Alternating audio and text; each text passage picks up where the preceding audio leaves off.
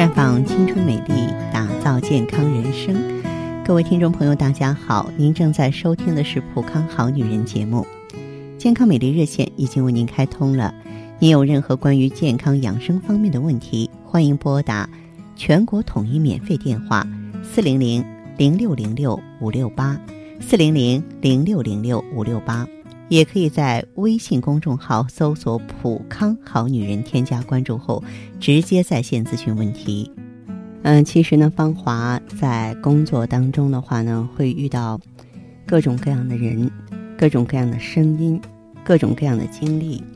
比方说，现在吧，受孕难是女性朋友普遍存在的一个问题，而且我会遇到更痛苦、更悲伤的一些事情。比方说，好不容易怀孕了。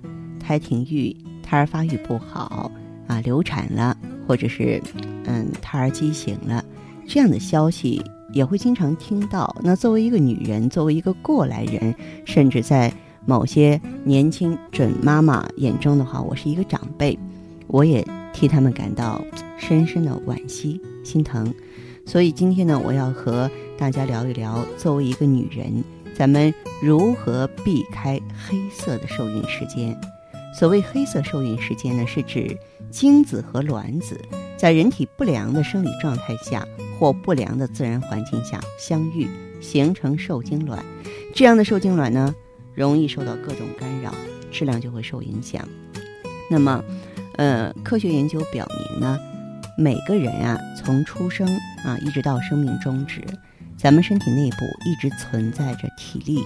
情绪、智力三方面的周期性变化，那么这种周期性的变化呢，称为人体的生理节律。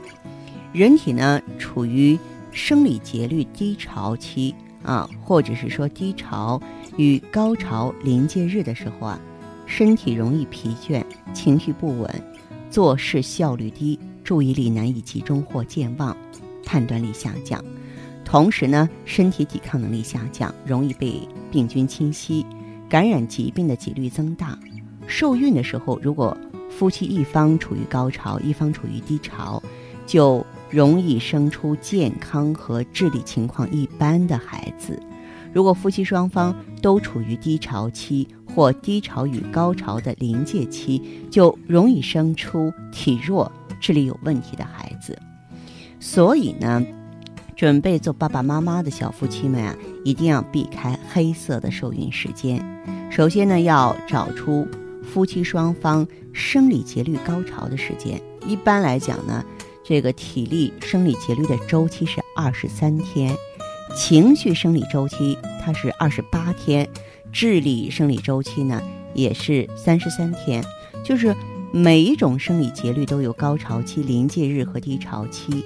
临界日呢，是指每个周期最中间的那一天，也就是低潮与高潮的临界时间。三个生理周期的临界日呢，分别是十一天半、十四天和十六天半。临界日的前半期呢是高潮期，后半期是低潮期。如果夫妻能够在三个节律的高潮期间受孕，孕育的孩子呢，往往是身体健康、智力很好的。怎么算呢？其实人体这个生理节律周期的计算呢，是从出生那天起呢，一直计算到受孕那天起为止。呃，还需要呢加上闰年所增加的天数，然后分别除以二十三、二十八、三十三这个数字，通过所得余数大小，就知道自己的身体啊是处于三个节律周期的哪一阶段了。余数呢等于临界日的天数啊，余数小于呢，啊这个临界日呢是高潮期，余数大于临界日呢是低潮期。那么夫妻双方呢在身体不疲劳啊，情绪愉快、无忧无虑的时候呢，同房受孕，这种身心俱佳的状态。会使内分泌系统呢分泌出大量有益健康的酶、激素、乙酸、胆碱，使夫妻双方的智力啊、体力啊都处于良好状态中。这个时候呢，二人和谐啊，会形成呢优良的受精卵。反过来讲，夫妻双方或一方身体疲惫、心情不好，都会影响呢精子卵子的活力，不利于形成优良的受精卵，而且影响呢受精卵的着床和生长，导致胎尾流产，或者是影响胎儿脑神经的发育。所以一定要避开黑色时间。准备受孕前几天呢，夫妻双方都一定要注意啊，身体休息放松心情。同时呢，最好停止房事五到七天，来保证精子的活力。准备受孕前呢，呃，房事既不要过频，也不要过疏，这样都不利于受孕。过频呢会让精液稀释，精子数量少；过疏呢会让精子老化，活力欠佳。当然，这些专业知识啊，如果您想得到呢啊这个更加细致的指导，结合自身的一些情况，呃，可以到普康好女人专业寻求顾问。咱们顾问呢这方面的知识都很完善成熟，会给在这些方面有需求的小夫妻啊以合理科学的指导。好，如果有什么问题呢，此刻的您也可以马上拨通我们的健康美丽专线，号码是四零零。零六零六五六八，四零零零六零六五六八。